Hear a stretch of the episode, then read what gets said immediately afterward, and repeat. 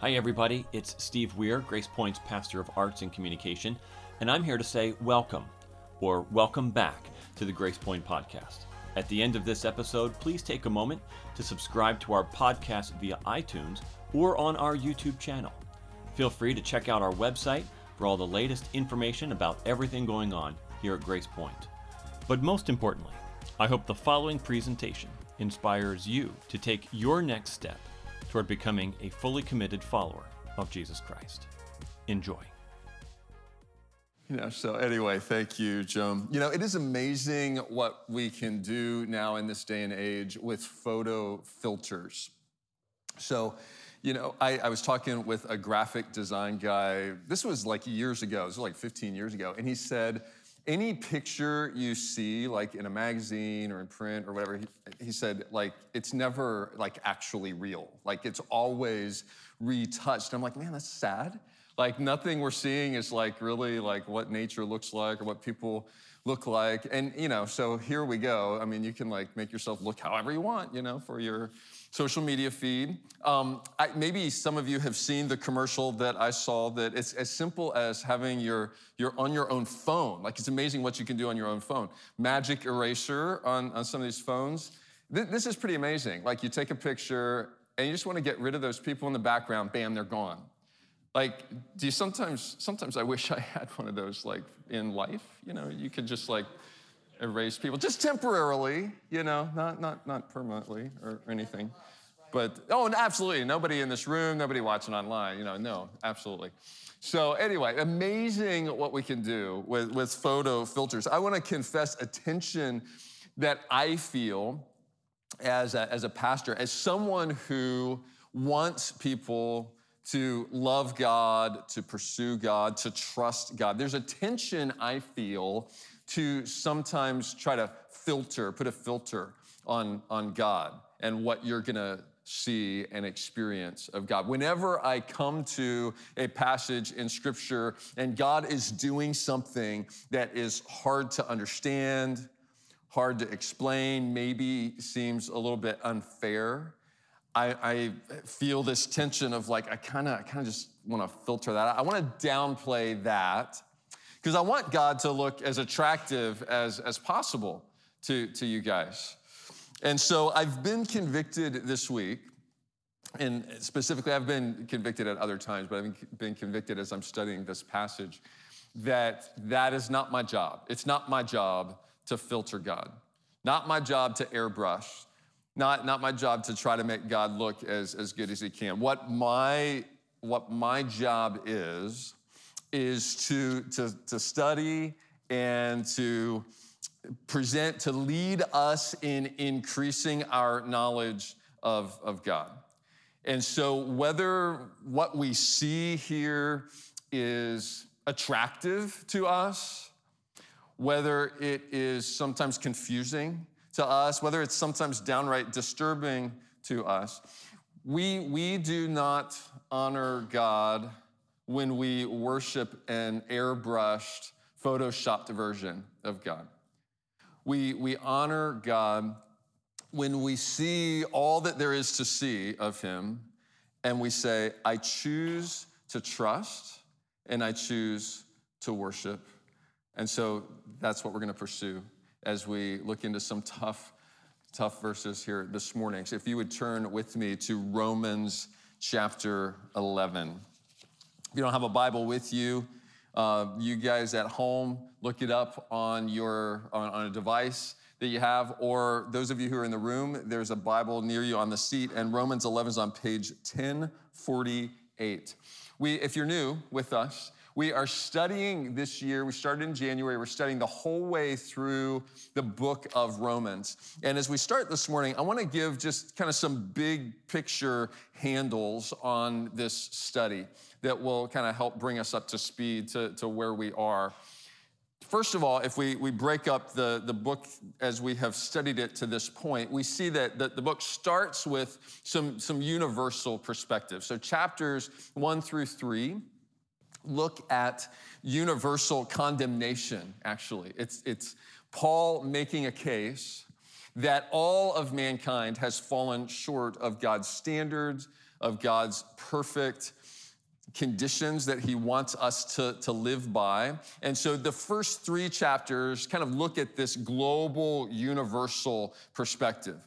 Then when we get to chapters four through eight, it starts to become personal. And what we realize is that Jesus Christ has come to live the perfect life that we, none of us, could live, so that he could have a perfect record that God, in his grace, would then transfer to us. He would credit to our account the perfect record that Jesus actually achieved. And so then, so chapters four through eight is that that grace is applied to us personally. We experience it personally. So we go from a, a universal kind of global perspective to a personal perspective. Now when we get to Romans nine through eleven, it becomes universal again. He, Paul is stepping back and he's looking at the big picture of salvation history. And so if we can zoom in then on chapters nine through eleven, I want to just give you, when, when I was in seminary, they, they taught us you should like look at each chapter and give each chapter kind of a, a theme, kind of capture what's, what's the theme of the whole chapter. So this is my take on the themes of Romans nine, ten, eleven. Romans nine would be the tragedy of Israel's rejection of grace. So remember that, that Paul is zooming in. He's, he's talking about the response of his kinsmen, his people, Israel. And he starts chapter nine with this huge lament, this grief. Like he, he says, if I could give up my own salvation, my own place in, in God's favor, if I could give that up for the sake of my people, I, I would do it. That's how grieved he was over the rejection of Israel for, for God's grace. So, so Romans nine is about the tragedy of that. Romans ten explores the substance of Israel's rejection of grace. What, what is it actually that the, the Jewish people are rejecting? And now we get to Romans eleven, and the theme is the end of Israel's rejection of grace. And I mean that word end in two different senses. One is the, the end result. So what happens as a result of Israel's rejection of grace? We're going to see that today. And then the conclusion of Israel's rejection of grace. There's going to come a day when that turns around. We're actually going to see that today as well. So that's an overview here. The, the, the passage that we look at today um, gives us a lot of insight into God's master plan of salvation history that spans from, from the beginning of time all the way down to today and then into the, the future, into eternity. And the nation of Israel plays a key role in that master plan. So God chose a man named Abraham. We, we could even say that God elected a man named, named Abraham to start a nation that God intended to be a tangible representation on earth of what it looks like for a people to live under God's rule, under God's favor, to, to relate to him. So they, God wanted them to be this tangible model and to be a blessing to the rest of mankind. So they're not just keeping it to themselves, but actually they're here to be a light so that the rest of the peoples of the world can, can see this is how we should live too. So the calling of Abraham is recorded in Genesis twelve. God says, I will make of you, Abram at that time, a great nation, and I will bless you and make your name great so that you will be a blessing. So I'll bless you, make your name great, not so that you can just enjoy all the blessings, but so that you can be a blessing. I will bless those who bless you, and him who dishonors you I will curse, and in you all the families of the earth shall be blessed. And so as we trace the, the history of Israel through the scriptures, there are a lot of mountains and valleys. There are times where they get it right. There are times where they, they get it wrong, which I, I'll just pause to, to point out. That very fact alone really points to the, the inspiration and the validity of our scriptures, that our scriptures were written by God and not by human beings. Because when, when human beings write down their history, especially in, in ancient times, if you read ancient history, if you're writing down the history of your own people, you're writing the highlights. I mean, it's looking like your Facebook reel, you know? It's like all the, the good stuff that is happening. And that is not at all what we see in, in the, the Hebrew scriptures. We're seeing the good, the bad, and the very, very ugly, which points us to the fact that it, it must be true, because if they were writing it themselves, they probably would not have included all of that ugly stuff. So there are periods of obedience. I know this is really, really small. Hopefully you can at least make out the gist of what's going on here. There, there are highlights, periods of obedience, followed always by periods of idolatry. So there are periods where they're being obedient to the one true God, as he has called them to be. And then there, it's always followed by periods of, of wandering and worshiping false gods, substitute gods. And so that, that goes on for centuries and centuries, and it finally culminates in exile. So the, the promised land that God brought his people to, Um, eventually he exiles them. He sends them, he scatters them all the way. Well, he takes them to, to foreign lands, and then he scatters them. And by the time we get to Paul, as he's writing Romans, they have come back. A remnant has come back, but their, their land is very truncated from what it originally was. It's a, it's a very small piece of what they originally had, and they are under Roman occupation. So into that setting, God sends his, his final blessing, his ultimate blessing of God himself coming in the person of Jesus Christ as Messiah. And what do, what does the nation of Israel do but reject him? And so what happens then is the gospel begins to then spread rapidly to the other nations around. God starts working with other nations now that his people have ultimately rejected them. So with that backdrop, let's read chapter eleven, starting at verse one. Paul says, I ask then, has God rejected his people? Because it kind of sounds like it. It kind of seems like it. It kind of seems like he's moved on from them and they've kind of gotten on his last nerve. Has God rejected his people? By no means. For I myself am an Israelite, a descendant of Abraham, a member of the tribe of Benjamin. God has not rejected his people whom he foreknew. Do you not know what the scripture says of Elijah, how he appeals to God against Israel? And this is Elijah's words, uh, verse three. Lord, they've killed your prophets, they have demolished your altars, and I alone am left, and they seek my life. But what is God's reply to him? I have kept for myself seven thousand men who have not bowed the knee to Baal.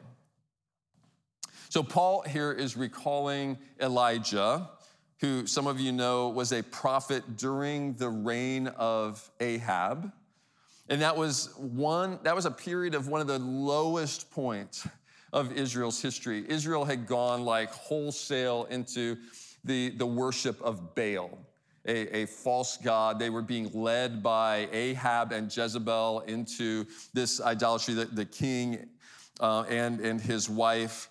And so some of you will remember a scene featuring Elijah when he challenges the prophets of Baal to a showdown on Mount Carmel. And so they set up this elaborate setting here. They have they have two altars, one for Baal, one for Yahweh, the, the true God. And the prophets of Baal spend all morning calling on their God to, to answer and to show himself. And so nothing happens. And so then Elijah does this really dramatic thing where he, you know, they they put the The, the bull on the altar, and they pour water all over it. They make it like really difficult.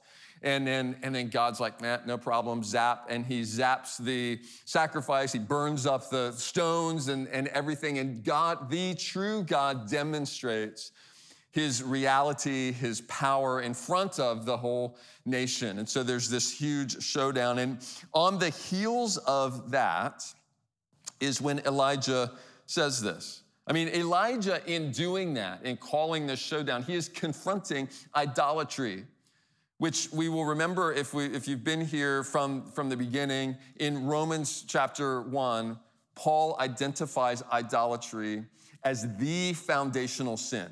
That is the core sin. It's worse than any other sin. We see all kinds of sins demonstrated in our world today: murders, rapes, uh, greed, just all kinds of um, deprivation going on. But Paul says at the core of all of it is the substitution of a false god for the true God. He says you're going to worship somebody, and you're either going to worship the true God or you're going to worship a false god. So Elijah was confronting that. And after this huge showdown, Elijah sank into a depression, which happens sometimes after a spiritual high. So be on guard for that in your own life. When you have a, a spiritual mountaintop experience, sometimes a spiritual low comes after that. And Elijah sank into this depression, and he believed that he was the only God-fearing person left in the whole nation. That's what he says. He's lost hope in verse three. Lord, they've killed your prophets, they've demolished your altars, and I alone am left, and they seek my life. But God corrects him.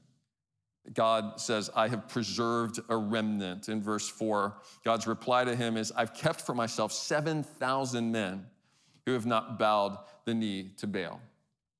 Now, that's not a lot in a, in a nation of millions of, of people. That's not a lot, but that is God's pattern, is to preserve a remnant. And Paul says the same is true even today. God is preserving a remnant in verse five.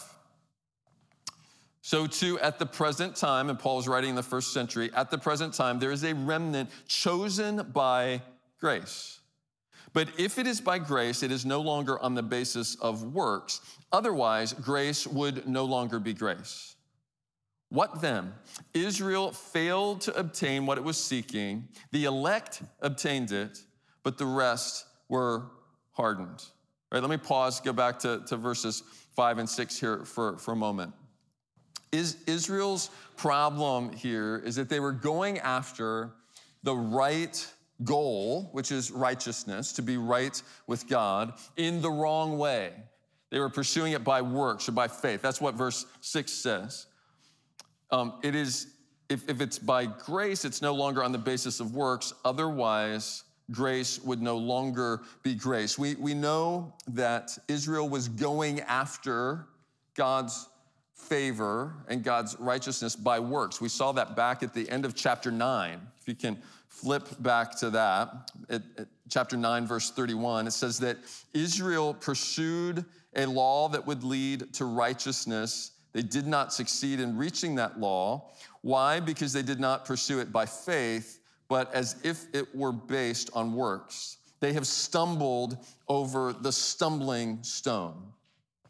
And we saw that that stumbling stone is Jesus Christ. See, we we we talked about a few weeks ago how hard it is for the Jewish people to shift from a focus on the Torah and the law as their connection point with God, and to now see that the path to God is through a person. It's through this person, this Messiah named Jesus, who says, I am the way and the truth and the life. That's a really, really hard shift to make. It's a hard shift to make to say, to go from a performance-oriented mentality that says, I have to do it myself and God's giving me this law and I need to follow it to the best of my ability, to saying, this is not the path anymore. Now, now my path is to fully and totally put my trust in a person who came, fulfilled that law perfectly in his life, and now is willing to credit his, his account to, to my account, his perfect record to my account. That's a hard shift to make, but that is the shift that Paul keeps calling us to over and over again. He called us to it back all the way in chapter one with our theme verse, which I don't have to put on the screen today, so I don't have that to help you, but I'm sure you don't need help, those of you who have been here. So you, you can help me fill in the blanks as I pause here. The one who by faith is righteous shall Right, good, good. The one who by faith is righteous shall live. The path to life in this world and eternal life with God is, is not through performance. It's not through works. It's through words. It's through the words that God has given us, the word of Christ, the, the gospel about what he has done. And so that the, the Jewish people, by and large, have missed that. Yet there's a, a remnant for them. So most of them have missed it. Verse seven, what then? Israel failed to obtain what it was seeking. The elect obtained it, but the rest were hardened. As it is written, God gave them a spirit of stupor, eyes that would not see, and ears that would not hear, down to this very day. So they have been hardened, verse seven. That, that word hardened is really the idea. It comes from the, the Greek word for a callus. If you get a callus on your foot where it's it's hard, it's, you know, you can't kind of scrape through it. It's, and, and so here we are encountering one of these hard truths about God. That in, in my weakness and my frailty, I would love to, to filter out because I don't totally get it. In some way that Paul does not fully explain or justify, God plays a role in hardening hearts against Christ. That, that's what it says in verse eight. As it is written, God gave them a spirit of stupor. He gave them eyes that would not see, and ears that would not hear. So we've encountered this before in Romans. We've encountered election before, where God chooses the younger brother over the older brother, even though that doesn't make logical sense, doesn't seem fair, doesn't go with culture. And uh, but but it's one thing to favor one person over another. It's another whole thing to, to harden someone's heart. And we saw that as well with, with Pharaoh. We saw that God hardens Pharaoh's heart. And here it says that he hardens the heart of his people.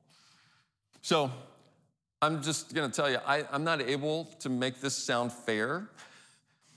I, I'm not able to fully explain that, That's and that's not my job.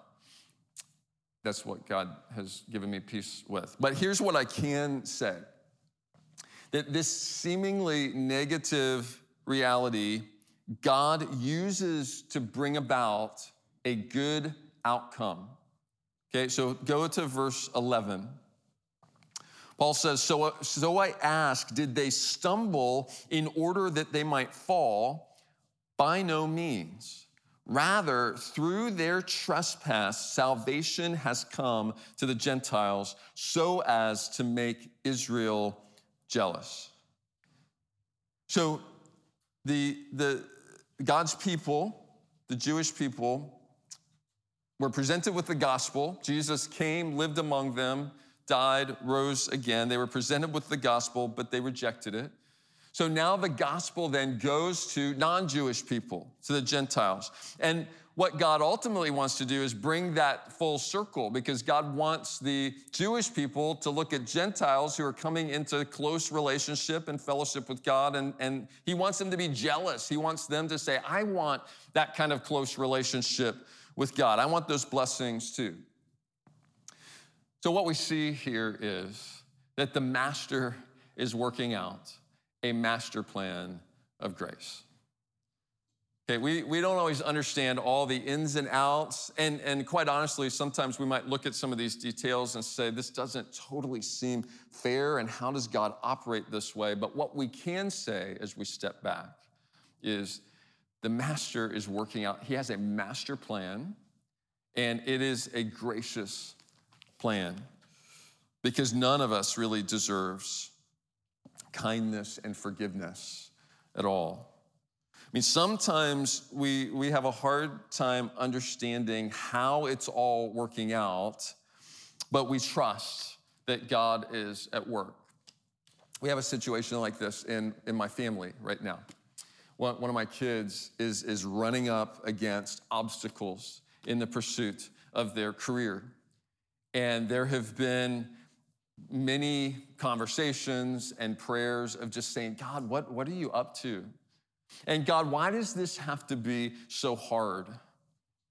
And Sherry and I, as, as parents who are, you know, a little further down the road, and we've seen God work in hard ways in our lives, and we see it in Scripture, we're, we're trying to encourage with, with the words of just saying, you know, we, we can't always understand or explain exactly what God is doing, the details of what he's doing, but we believe that in the long run, he has good plans for you that he is working out.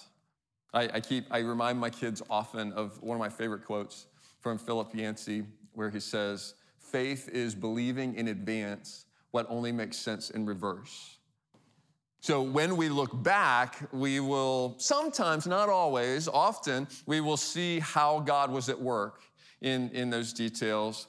And, and faith is saying in advance, God, I trust your, your heart. I trust your character enough that even though I don't understand the details of what's going on right now, I, I believe you are good, and some, somehow you're working this out for good. So that's, that's a very small scale of the master working out a master plan of grace. What we have here in Romans eleven is, is that on an epic scale.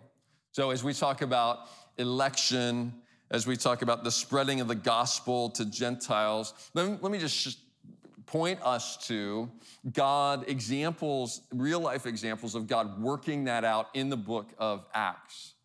So in the book of Acts, we see God, for example, electing people. We see God electing Paul. We haven't really talked about that very much, but if you know the story of Paul, you know that Paul himself, at the time, his name was Saul. He was vehemently coming against the gospel, coming against followers of Jesus, coming against this whole message of Jesus and saying, this is a total distraction from the true God and how he wants us to approach him. And so he was, he was snatching people out of their homes. He was putting them in prison. He was opposing the church. And one day, God intervened dramatically in his life, knocked him literally to the ground, and, and said, I'm calling you now to promote this gospel that you have been coming against. And, and so we would have to call that election.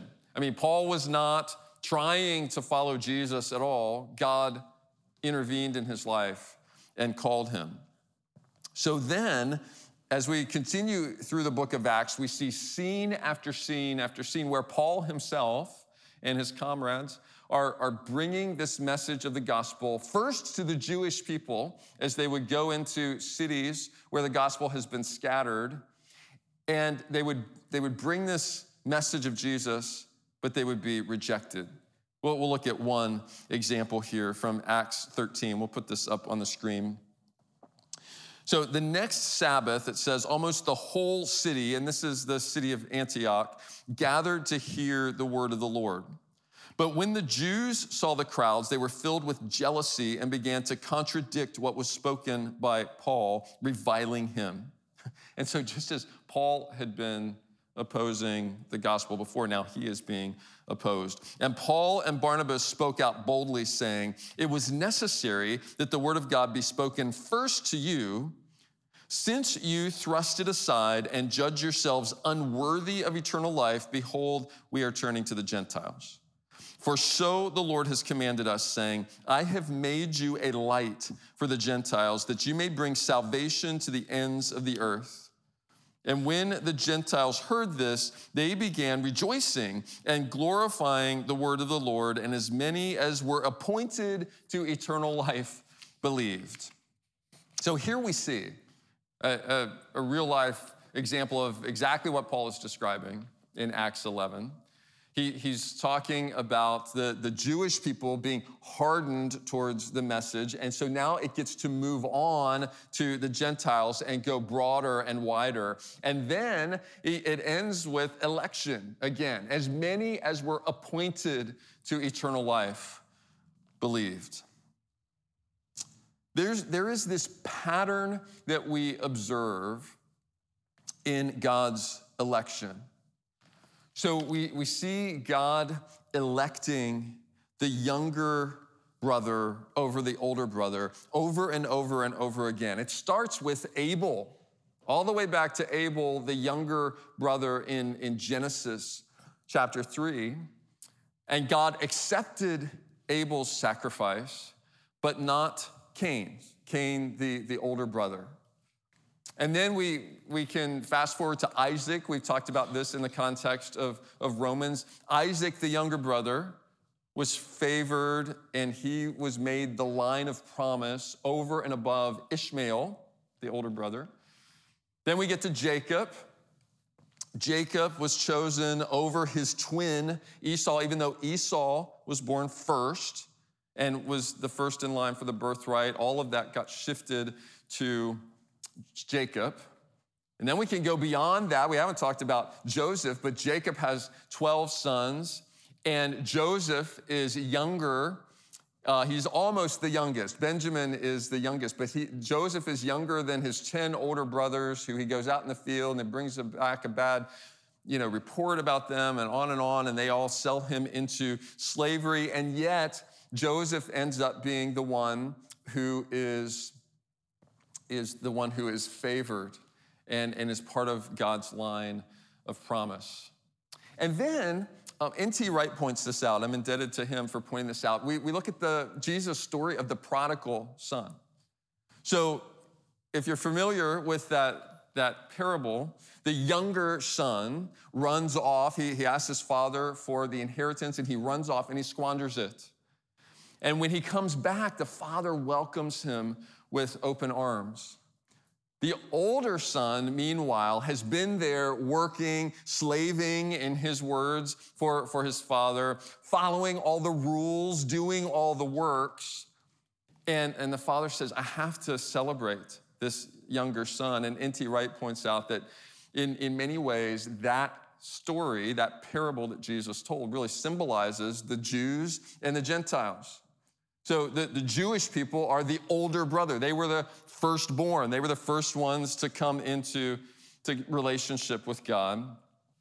And they're pursuing their relationship with God by works. I mean, if if, if you go back and read the parable in Luke fifteen, there, there's not much warm fuzzy going on there. I mean, they they're the younger son is all about just, look, I've earned your favor. You should be treating me better.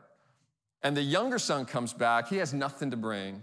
And, and then he ends up being just grateful that he's welcomed back into the family and favored. Meanwhile, the older brother's saying, this, this shouldn't be happening. So the, the younger son, again, favored over the, the older brother. And the older brother ends up distant. Like that, that parable ends without really a conclusion. Like we don't ever really see how the Jewish people, how that older brother is going to respond to the father. And Jesus is leaving it open-ended intentionally.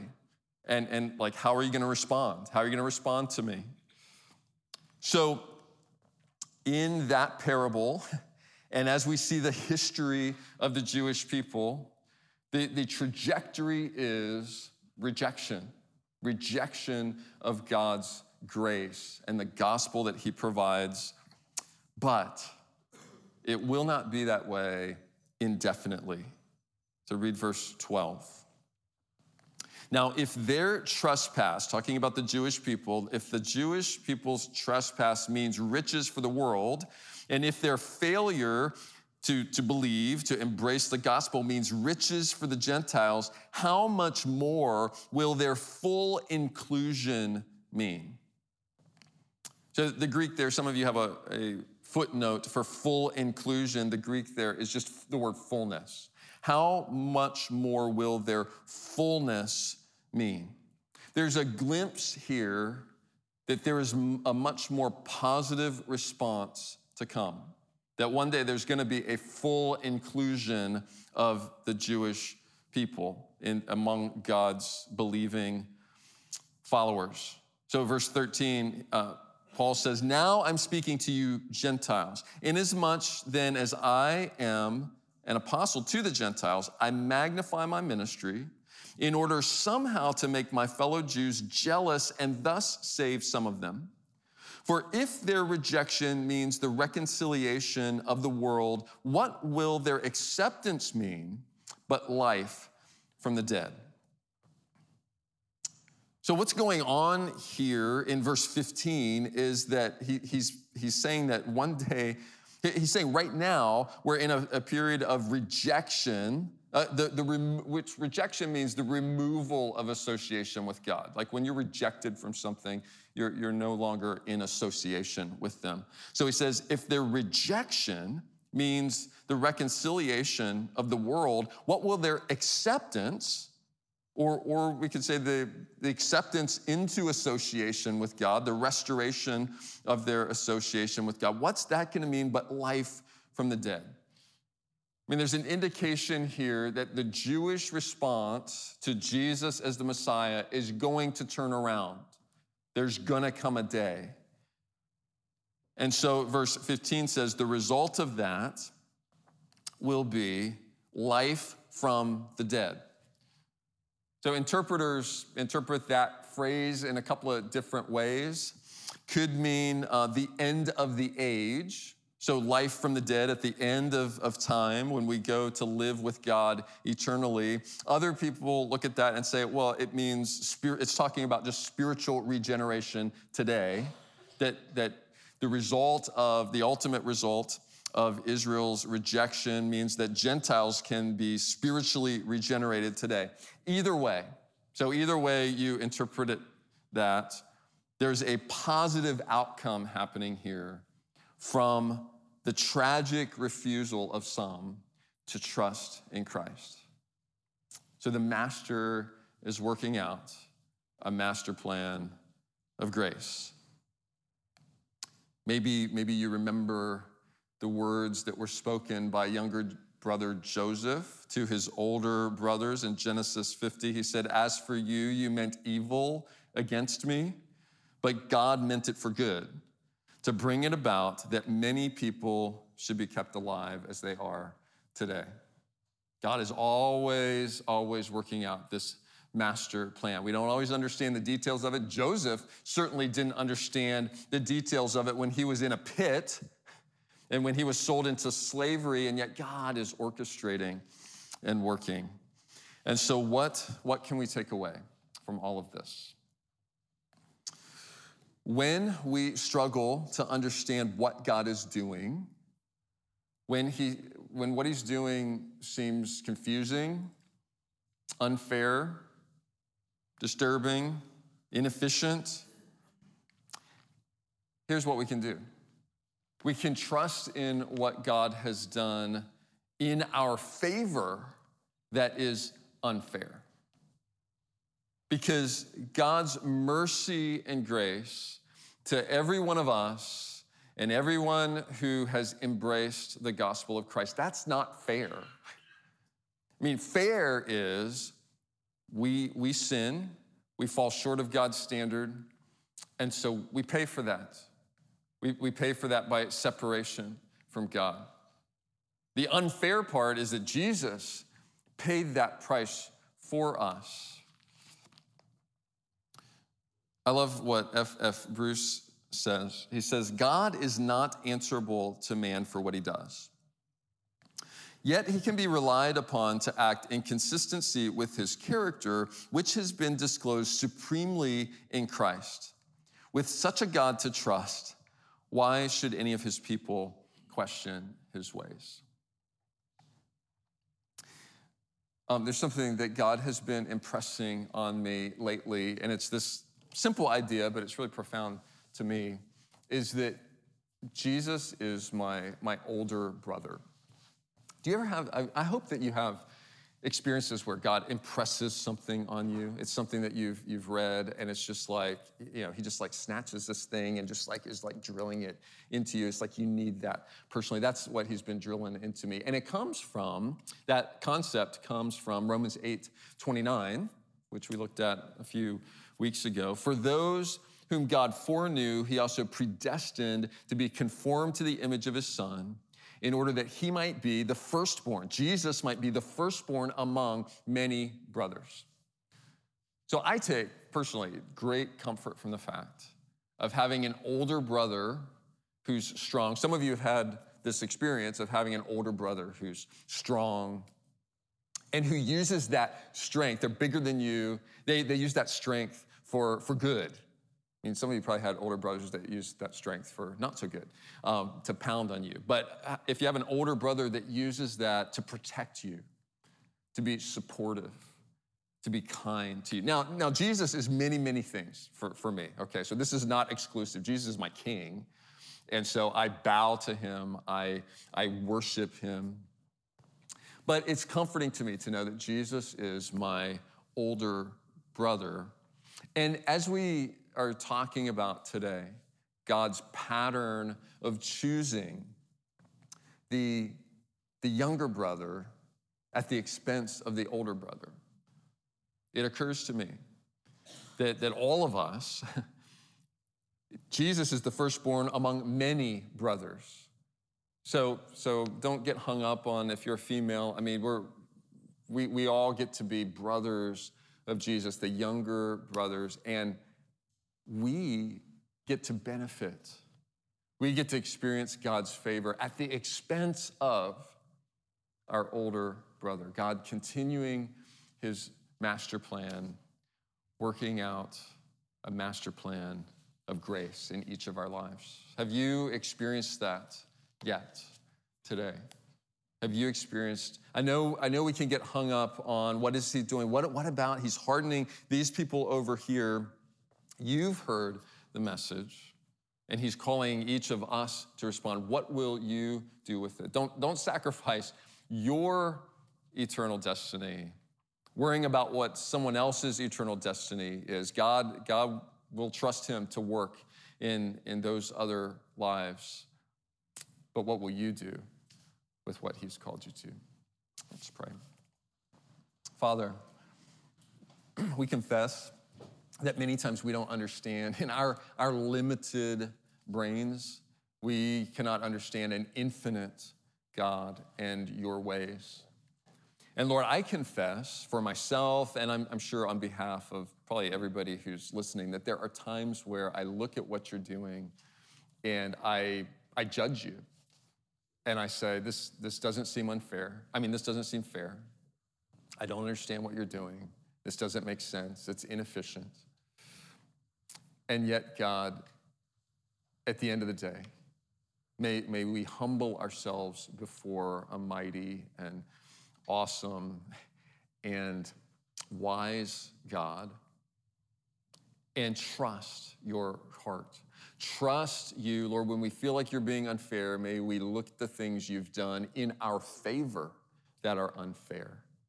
And may we approach you knowing that you love us, that Jesus, you are our older brother, and that you sacrificed yourself so that we may become your, your brother and benefit from what you have given up. I pray for the person who's here this morning that has, has never put their trust wholly in you. Maybe they've gotten hung up on some of the questions that we have wrestled with here today that Paul doesn't totally clear up for us. Lord, may they trust in your heart where they're not able to explain all of your, your actions. And may they be recipients of your grace, we pray. In Jesus' name, amen.